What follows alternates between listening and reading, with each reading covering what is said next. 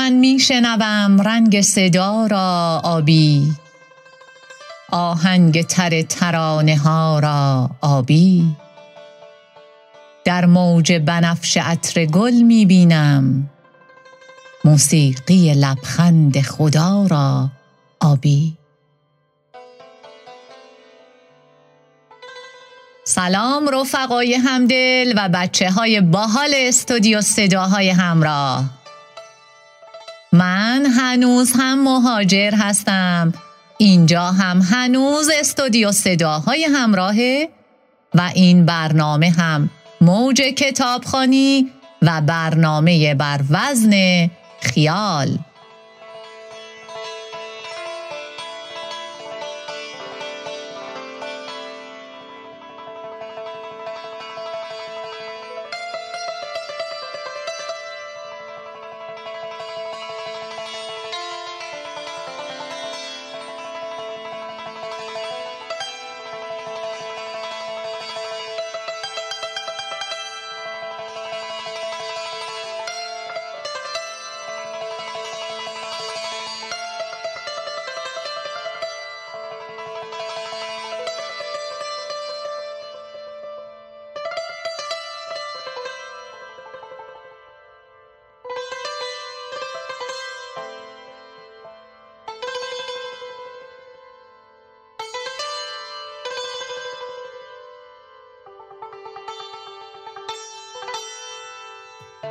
خب دوستان چه خبر؟ خوبید؟ احوالات؟ انشاءالله که ایام به کام باشه و همه چیز بر وفق مراد باشه من هم به شکر خدا عالی هستم مخصوصا که دوباره با یه برنامه دیگه همراه شما خواهم بود اصلا مگه میشه کنار شما بود و بد بود مگه میشه از شعر و ترانه و کتاب حرف زد و حال خوشی نداشت اصلا هر وقت نفس کم آوردیم باید بریم تو هوای شعر و ترانه نفسی تازه کنیم. و لابلای برگ های کتاب به قول سهراب سپهری ریه ها رو از ابدیت پر خالی بکنی. خدا رو شکر که حال هممون خوبه و امروز رو هم با هم خواهیم بود. اول برنامه یه سوال دارم ازتون. می‌خوام بدونم بعد از این چند برنامه ای که با هم داشتیم دو تا بیتی رو که من اول برنامه می‌خونم حفظ شدید؟ یادتونه که گفتم دلیل اینکه این دو بیت رو من می‌خونم هم اینه که آغاز خوبی باشه برای برنامهمون و هم به این بهانه شما دو تا بیت از یک شاعر برجسته رو حفظ باشید. خب می‌خوام ببینم حفظ شدید؟ امیدوار باشم؟ من که الان به شما دسترسی ندارم ولی نماینده شما اینجان جناب آقای لشگر شکن. می‌خوام ببینم حفظ شدی آقای لشگر شکن این دوتا بیتو؟ عرض سلام و ادب دارم خدمت تک تک عزیزان و همراهان عزیز استودیو صداهای همراه بنده لشگر شکن هستم و خیلی خوشحالم که تو این برنامه خانم مهاجر دعوت کردن از من و تونستم با شما یه گپ و گفتی بزنم. واقعیت اگه بخوام بگم درباره این موضوع که من حفظیجاتم ضعیفه. ولی مفهوم رو می‌دونم چی یعنی این بله. مثلا بهانه خوبیه بله حالا من بهتون بله. میگم چیه ماجرا یک بار دیگه ما اینو بله. ضبط کردیم و برای من خوند بازم یعنی حفظ نشد آهنگ تر ترانه, ها را آبی, آبی. اینش آره. الان فول حفظم خب ریتمش رو ببینم میگید آقای آره, آره گفتم من آره. حفظ کردنی و اینا اندیشه اسلامی و تاریخ صدر اسلام و چه می‌دونم ادبیات اینا به زور با بله. نهایت بله. به ترکونه دوازه البته یک معجزه ای به. وجود اومده. جلو روی یه معلم. آره. بله. یک معجزه به وجود اومد به نام معجزه بیست گرفتن من در درس اندیشه اسلامی دو. اونم فقط به خاطر اینکه با استادم هم فامیلی بودم و استاد حالی کرد با ما شما فامیلی با ما یکیه بیا.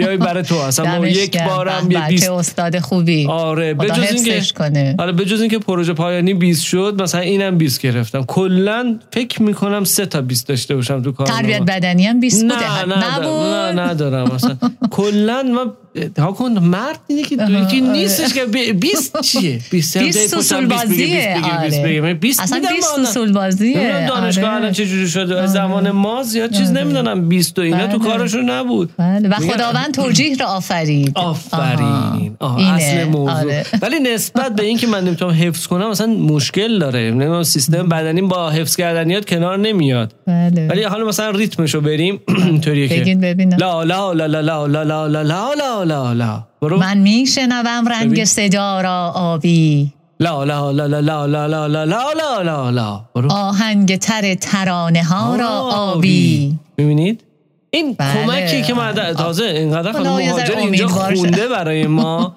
اینقدر خونده که ما الان من الان اینو حفظم وگرنه که خدا بله. حالا صبرتون یه ذره امیدوار. شدم آره. یه ذره حالا امیدوار شدم حالا من اینجا وزن اینو بگم بعدا می‌خوایم درباره این صحبت. بکنیم حالا که شما.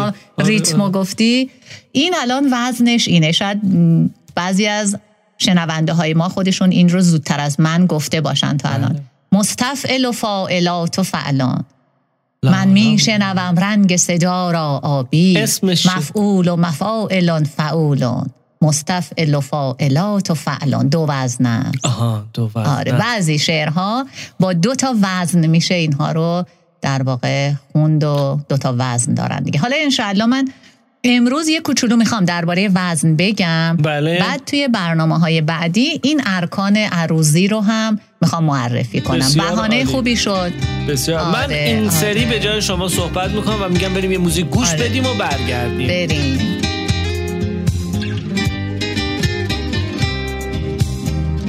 با چشم و ابروی کمان و لبش برق جلال دیدمش ناز کنان برده قرارم. آخ برده قرارم. آمدم گریه کنم. زبرش نر زنان. دیدمش با دگران برده قرارم. وای برده قرارم. یاد من یاد تو نیست. پشت چشمان تو چیست؟ خسته از حرف و حدیث. این دل زارم. برده قرارم. لحن چشمان تو خیز. غیر من پیش تو کیست حال ما را بنویس. بر دل زارم برده با چشم و ابروی کمان برده قرارم.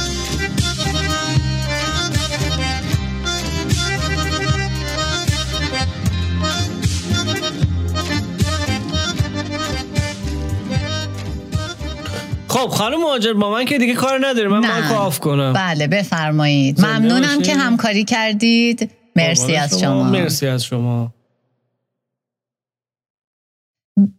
خب عزیزان در برنامه های قبل درباره پیوند شعر و موسیقی صحبت کردیم و گفتیم که شعر و موسیقی هر دو برای برانگیختن حس و حال عاطفی به کار میرن. بنابراین وزن و آهنگ به انتقال بهتر احساس و عاطفه کمک می‌کنه. درباره تأثیر وزن در شعر باید گفت که بعد از عاطفه مهمترین و مؤثرترین عامل وزن هست. ببینید همین الان اون گپ و گفتی که با آقای لشکر شکن داشتم کلمه ها و واژگان تو ذهن ایشون نمونده بود اما ریتم و وزن و آهنگ اون شعر رو به خوبی درک کرده بودند. پس بدون وزن کمتر میشه عواطف رو برانگیخت. اصولا انتظاری که آدم از شعر داره اینه که بتونه اون رو زمزمه کنه و علت اینکه شعر رو بیشتر از نصر می‌خونیم همین شوق به زمزمه و آوازخونیه. وزن در شعر جنبه تزئینی نداره بلکه جزء طبیعت شعره و برای نشون دادن عواطف نمیشه از اون چشم پوشی کرد. پس وزن یکی از مهمترین ارکان شعره و این موضوع به خوبی نشون میده که گوش نوازی و خوش آهنگی چه تأثیری در انسان داره. حتی بیشتر کتابهای مقدس هم از کشش و جاذبه آهنگ و کلام موزون بهره گرفتن. تو شعری که الان براتون می‌خونم و سروده سعدی هست می‌بینیم که سعدی سخن خودش رو با وزن و آهنگی درآمیخته که به راحتی حالت نشاط و شادی رو به خواننده منتقل می‌کنه. من الان می‌خوام این شعر رو براتون بخونم و سعی می‌کنم ریتمش رو هم با زدن روی این میزی که روبروم هست براتون اجرا کنم. ما همه چشمیم و تو نور ای سنم چشم بد از روی تو دور ای سنم روی مپوشان که بهشتی بود هر که ببیند چو تو ای سنم هور خطا گفتم اگر خواندمت ترک ادب رفت و قصور ای سنم تا به کرم خورده نگیری که من قایبم از ذوق حضور ای سنم سعدی از این چشمه حیوان که خورد سیر نگردد به مرور ای سنم وزن امری حسی و بیرون از ذهن کسی که اون رو در میابه وجود نداره. وسیله ادراک وزن حواس ماست. مثلا چرخی که میگرده و حرکتی مداوم داره اما وزن نداره. حالا اگر ما یه نشانه ای رو توی نقطه چرخ قرار بدیم که موقع حرکت اون دیده بشه از بازگشت های پیاپی اون ادراک وزن حاصل میشه. اگه وزن و عاطفه یعنی وزن و محتوای شعر با هم تناسب داشته باشه قدرت تأثیرگذاری شعر بیشتر میشه. یه نمونه دیگه از تناسب وزن و عاطفه رو از مولوی براتون می‌خونم. البته اینو هم تو پرانتز بگم. اشعار مولانا بسیار ریتمیکه و وزن بالایی داره. غزلش این هست. معشوقه به سامان شد تا باد چنین بادا. کفرش همه ایمان شد تا باد چنین بادا. ملکی که پریشان شد از شومی شیطان شد. بازان سلیمان شد تا باد چنین بادا. یاری که دلم خستی در بر رخ ما بستی. غمخواره یاران شد تا باد چنین بادا. زان خشم دروغینش زان شیوه شیرینش عالم شکرستان شد تا باد چنین بادا. اید آمد و اید آمد یاری که رمید آمد. ایدانه فراوان شد تا باد چنین بادا. توی این شعری که خوندم ریتم و آهنگ که بسیار شاد و ضربیه با محتوا و عاطفه کاملا تناسب داره. و این نشون دهنده اینه که شعر از دل برخواسته و کاملا جوششی هست. این مطالب برای عزیزانی که دست به قلمن اهل شعرن و شعر میگن فکر می‌کنم خیلی مفید باشه. اینکه وزنی که شما در اون وزن شعر میگی با محتوا و عاطفه همخانی و تناسب داشته باشه یکی از اصول مهم شعر هست. البته که وقتی شعر جوششی هست از دل می جوشه دیگه شاعر نمیاد بشینه انتخاب کنه من می‌خوام تو این وزن بگم. شعر خودش میاد و وزنش رو پیدا می‌کنه. اون جاهایی که وزن با عاطفه و محتوا تناسب نداره اون جاهایی هست که شاعر سفارشی شعر گفته و یا اینکه کوششی بوده از دل بر نخواسته. تو همین زمینه هم البته که نمونه های کمی هست ولی باز نمونه هایی رو پیدا کردیم که من یکی دو نمونه رو براتون معرفی می‌کنم و میگم. مثلا مرسیهی که خاقانی در رسای امیری سروده و با این که محتوا غم و اندوهه اما وزن شاد و ضربی رو به کار برده. مطلع شعرش این هست. ای قبله جان کجا جویم؟ جانی و چو جان هوا جویم؟ این خیلی ریتمیکه خیلی وزنش بالاست. ببینید ای قبله جان کجا جویم؟ جانی و چو جان هوا جویم؟ خیلی تند و سریعه. و مناسب یه مرسیه و شعری که در رسای کسی باشه نیست. شاعر دیگه هم به نام وقار شیرازی درباره مصائب ناشی از زلزله‌ای که همه جا رو خراب کرده و شهری رو به خاک و خون کشیده شعری رو در وزنی شاد و ترونگیز سروده. مطلع شعر این هست دل در هم و خاطر به غم و سینه به تاب است. شهری به خروش است و جهانی به عذاب است. می‌بینید چقدر وزنش تند و ضربیه. اصلا میشه این شعر رو بشکن زد و خوند. در حالی که محتوای شعر غمانگیزه و درباره اون سیلی هست که اون زلزله هست که اومده و همه جا رو خراب کرده. اینه که میگیم وزن باید با محتوا هماهنگ باشه. به هر حال شاعر توانا همیشه وزن شعرش با محتوا مطابقت داره که این امر به تأثیر شعر خیلی کمک می‌کنه. من امروز مقدمی رو در تعریف و معرفی وزن شعر گفتم و تأثیری که وزن و موسیقی در شعر داره. در پادکست های بعدی اوزان عروزی رو بیشتر براتون معرفی می‌کنم و در این باره با هم صحبت خواهیم کرد. من خیلی صحبت کردم.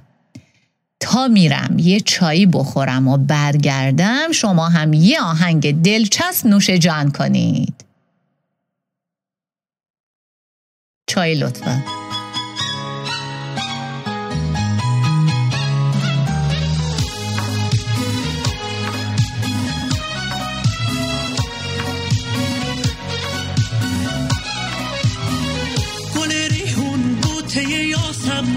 تو واسم بهترینه.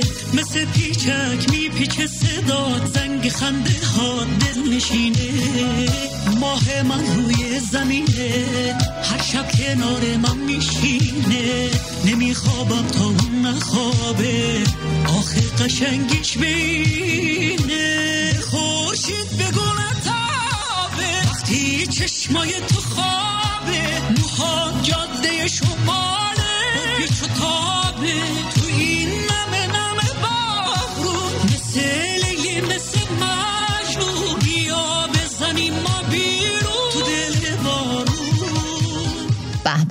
عالی بود چقدر چسبید. من چای با طعم این آهنگ نوشیدم. خیلی عالی بود.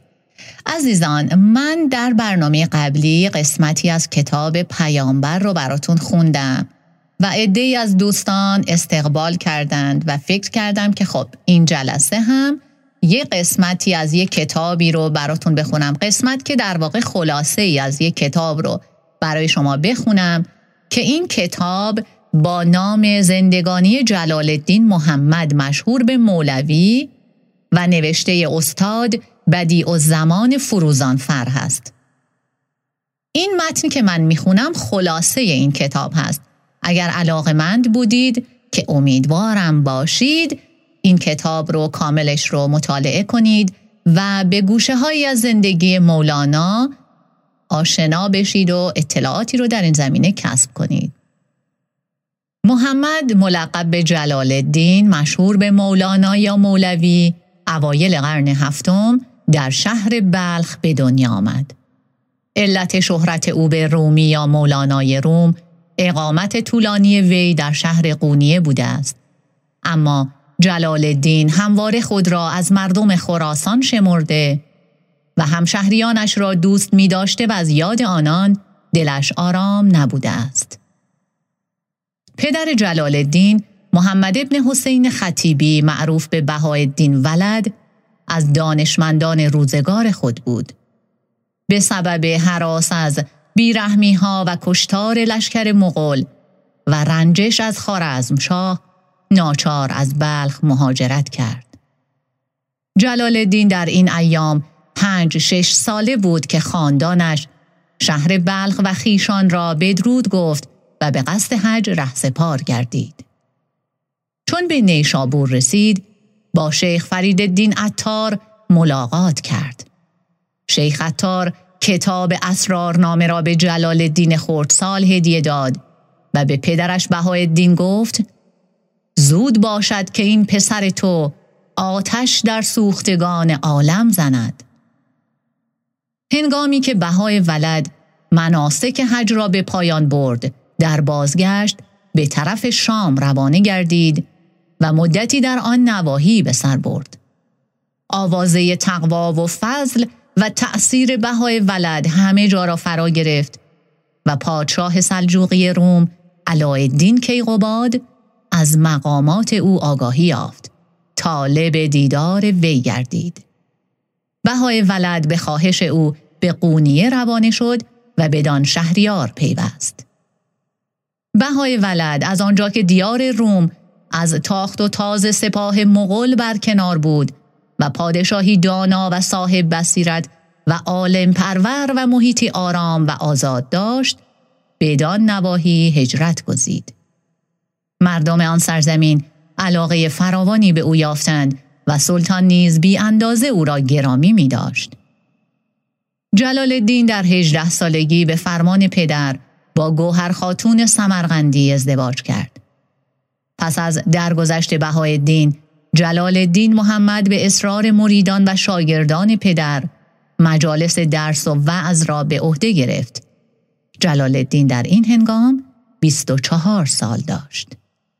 پس از این جلال الدین مدتی در شهر حلب به تحصیل علوم پرداخت و سپس آزم دمشق شد و بیش از چهار سال در آن ناحیه دانش می اندوخت و معرفت می آموخت. جلال الدین پس از چندی اقامت در شهرهای حلب و شام که مدت مجموع آن هفت سال بیش نبود به قونیه باز آمد و همه روزه به شیوه پدر در مدرسه به درس علوم دینی و ارشاد می پرداخت و طالبان علوم شریعت در محضر او حاضر می شدند. در این ایام که جلال الدین روزها به شغل تدریس می گذرانید و شاگردان و پیروان بسیاری از حضورش بهره می بردند و مردم روزگار بر تقوا و زهد او متفق بودند ناگهان آفتاب عشق و شمس حقیقت در برابرش نمایان شد. او شمس دین تبریزی بود. شمس از مردم تبریز بود و خاندان وی هم اهل تبریز بودند او برای کسب علوم و معارف بسیار مسافرت کرد و از مشایخ فراوانی بهره برد به دلیل سیر و سفر و البته جستجو و پرواز در عالم معنا او را شمس پرنده می گفتند. شمس دین 26 جمادی الاخر سال 642 هجری قمری به قونیه وارد شد. شمس عارفی کامل و مرد حق بود و مولانا جلال الدین که همواره در طلب مردان خدا بود چون شمس را دید نشانهایی از لطف الهی را در او یافت و دانست که او همان پیر و مرشدی است که سالها در جستجویش بود از این رو به شمس روی آورد و با او به صحبت و خلوت نشست و در خانه بر آشنا و بیگانه بست و تدریس و وعظ را رها کرد. مولانا جلال الدین با همه علم و استادی خیش در این ایام که حدوداً سی و هشت ساله بود خدمت شمس زانو زد و نوآموز گشت. این خلوت عارفانه حدود چهل روز طول کشید. مولانا آنچنان در معارف شمس غرق شد که مریدان خود را از یاد برد. اهل قونیه و علما و زاهدان هم مانند شاگردانش از تغییر رفتار مولانا خشمگین شدند و به سرزنش او پرداختند. دشمنی آنان نسبت به شمس هر روز فزونتر می گشت. مولانا جلال الدین در این میان با بیتوجهی به ملامت و هیاهوی مردم خود را با سرودن غزلهای گرم و پرسوز و گداز عاشقانه سرگرم می کرد. در پی فزونی گرفتن خشم و غضب مردم شمس ناگزیر قونیه را ترک کرد. مولانا در طلب شمس به تکاپو افتاد و سرانجام خبر یافت که او به دمشق رفته است. مولانا چندین نامه و پیغام فرستاد و غزل سرود و به خدمت شمس روانه کرد. یاران مولانا هم که پژمردگی و دلتنگی او را در غیبت شمس دیده بودند از کردار خود پشیمان شدند و روی به مولانا آوردند. مولانا عذرشان را پذیرفت و فرزند خود سلطان ولد را با غزل زیر به طلب شمس روانه دمشق کرد. بروید ای حریفان بکشید یار ما را. به من آورید آخر سنم گریز پا را. به ترانه های شیرین به بهانه های زرین بکشید سوی خانه مه خوب خوشلقا را. اگر او به وعده گوید که دمی دگر بیایم همه وعده مکر باشد به فریبد او شما را. این پیک ها و نامه ها عاقبت در دل شمس تأثیر بخشید. شمس خواهش مولانا را پذیرفت و بار دیگر به قونیه بازگشت با آمدن شمس بار دیگر نشست ها و ملاقات مولانا با او پی در پی شد و سبب انقلاب احوال مولانا گردید. دیگر بار مریدان از تعطیل شدن مجالس درس به خشم آمدند و مولانا را دیوانه و شمس را جادوگر خواندند. چون یاران مولانا به آزار شمس برخواستند شمس ناگزیر دل از قونیه برکند و عزم کرد که دیگر بدان شهر پرقوقا باز نیاید و جایی برود که از او خبری نشنوند. و رفت. از این به بعد سرانجام و عاقبت کار شمس و اینکه چه بر سر او آمده به درستی روشن نیست. پس از غیبت شمس شاگردان به مولانا این گونه خبر دادند که شمس کشته شد ولی دلش بر راستی این خبر گواهی نمی‌داد. مولانا پس از جستجوی بسیار بیقرار و آشفته حال گردید. شب و روز از شدت بیقراری بیتابی می کرد و شعر می سرود. پس از جستجوی بسیار مولانا با خبر شد که ظاهرا شمس در دمشق است. آزار و انکار مخالفان سبب شد که او نیز در طلب یار همدل و همدم خود آزم دمشق شود. مولانا در دمشق پیوسته به افغان و زاری و بیقراری شمس را از هر کوی و برزن جستجو می کرد و نمیافت. از سر اشتیاق ناله بر می آورد و اشعار غمانگیز می سرود. چند کنم تو را طلب خانه به خانه در به در. چند گریزی از برم گوشه به گوشه کو به کو. کوشش و جستجوی مولانا به جایی نرسید و شمس را نیافت. باز گرد شمس می گردم عجب. همز فر شمس باشد این سبب. صد هزاران بار ببریدم امید. از که؟ از شمس؟ این زمن باور کنید. چون مولانا از یافتن شمس ناامید شد ناچار با اصرار همراهان به قونیه بازگشت و تربیت و ارشاد مشتاقان معرفت حق را از سر گرفت. در حقیقت از این دوره سال 647 هجری قمری تا هنگام درگذشت سال 672 هجری قمری مولانا به همت یاران نزدیک خود شیخ صلاح الدین زرکوب و سپس حسام الدین حسن چلبی به نشر معارف الهی مشغول بود. بهترین یادگار ایام همدمی مولانا با این یاران به ویژه با حسام الدین سرودن کتاب گرانبهای مصنوی است که یکی از عالی ترین آثار ادبی ایران و اسلام است. در این باره این گونه روایت می کنند که حسام الدین از مولانا درخواست نمود کتابی به طرز الهی نامه سنایی یا منطق تیر اتار به نظم. مولانا بیدرنگ از دستار خود کاغذی که مشتمل بود بر هجده بیت از آغاز مصنوی بیرون آورد و به دست حسام الدین داد.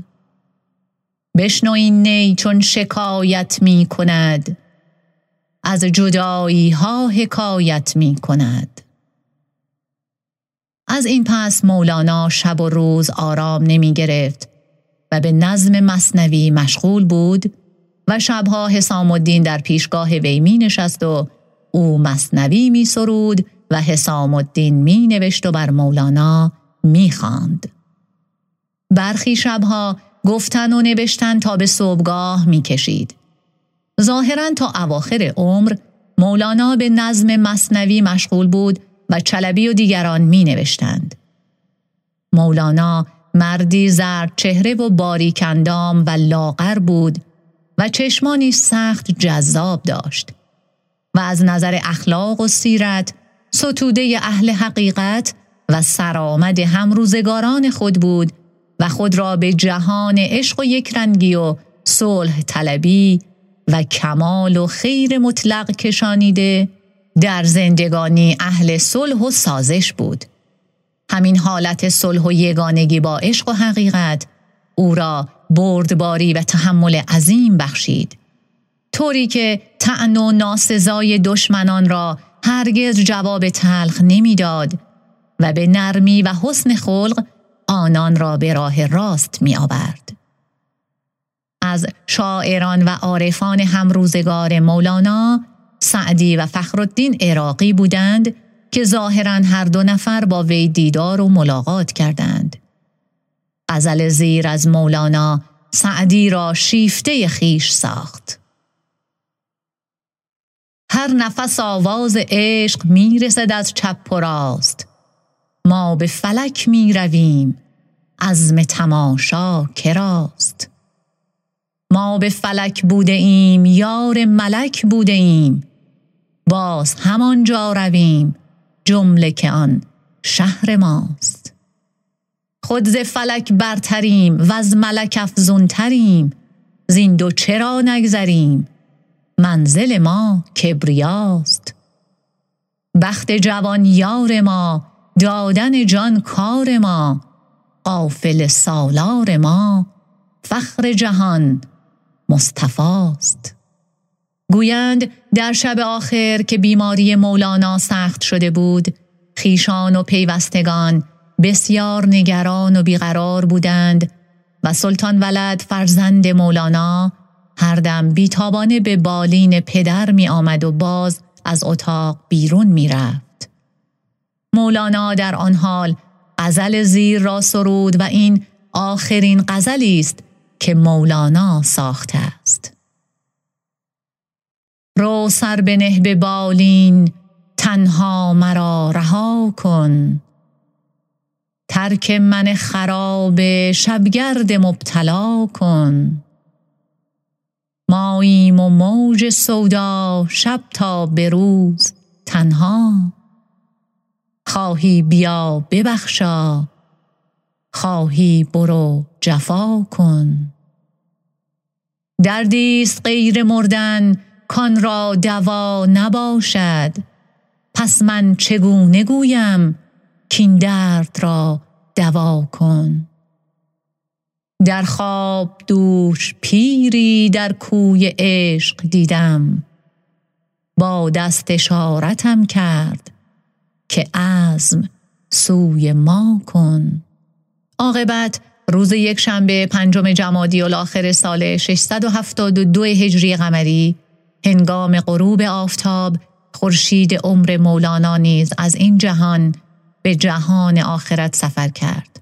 اهل قونیه از خرد و بزرگ در تشییع پیکر مولانا و خاک سپاری حاضر شدند و همدردی کردند و بسیار گریستند و بر مولانا نماز خواندند. ابیات زیر بخشی از غزلی است که گویی مولانا در مرسیه خود و دلداری یاران سروده است. به روز مرگ چو تابوت من روان باشد گمان مبر که مرا درد این جهان باشد برای من مگری و مگو دریغ دریغ به دام دیو درفتی دریغ آن باشد. کدام دان فرو رفت در زمین که نرست؟ چرا به دانه انسانت این گمان باشد؟ زندگانی جلال الدین محمد مشهور به مولوی اثر بدیع الزمان فروزانفر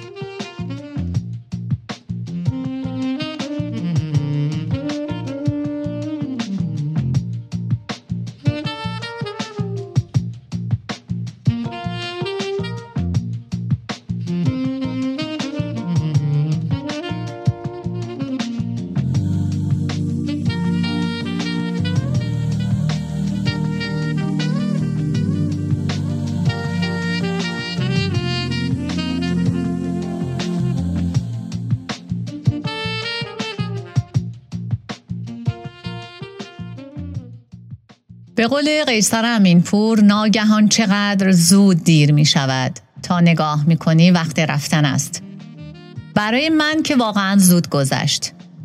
نمی‌دونم برای شما چطور بود. این هم برنامه امروزمون بود. امیدوارم که استفاده کرده باشید و ایام خوشی رو در پیش رو داشته باشید. خوشحالم که در خدمت شما بودم. همه شما عزیزانم رو با کلام آخر تا هفته آینده به خدا می سپارم. وسیع باش و تنها و سر به زیر و سخت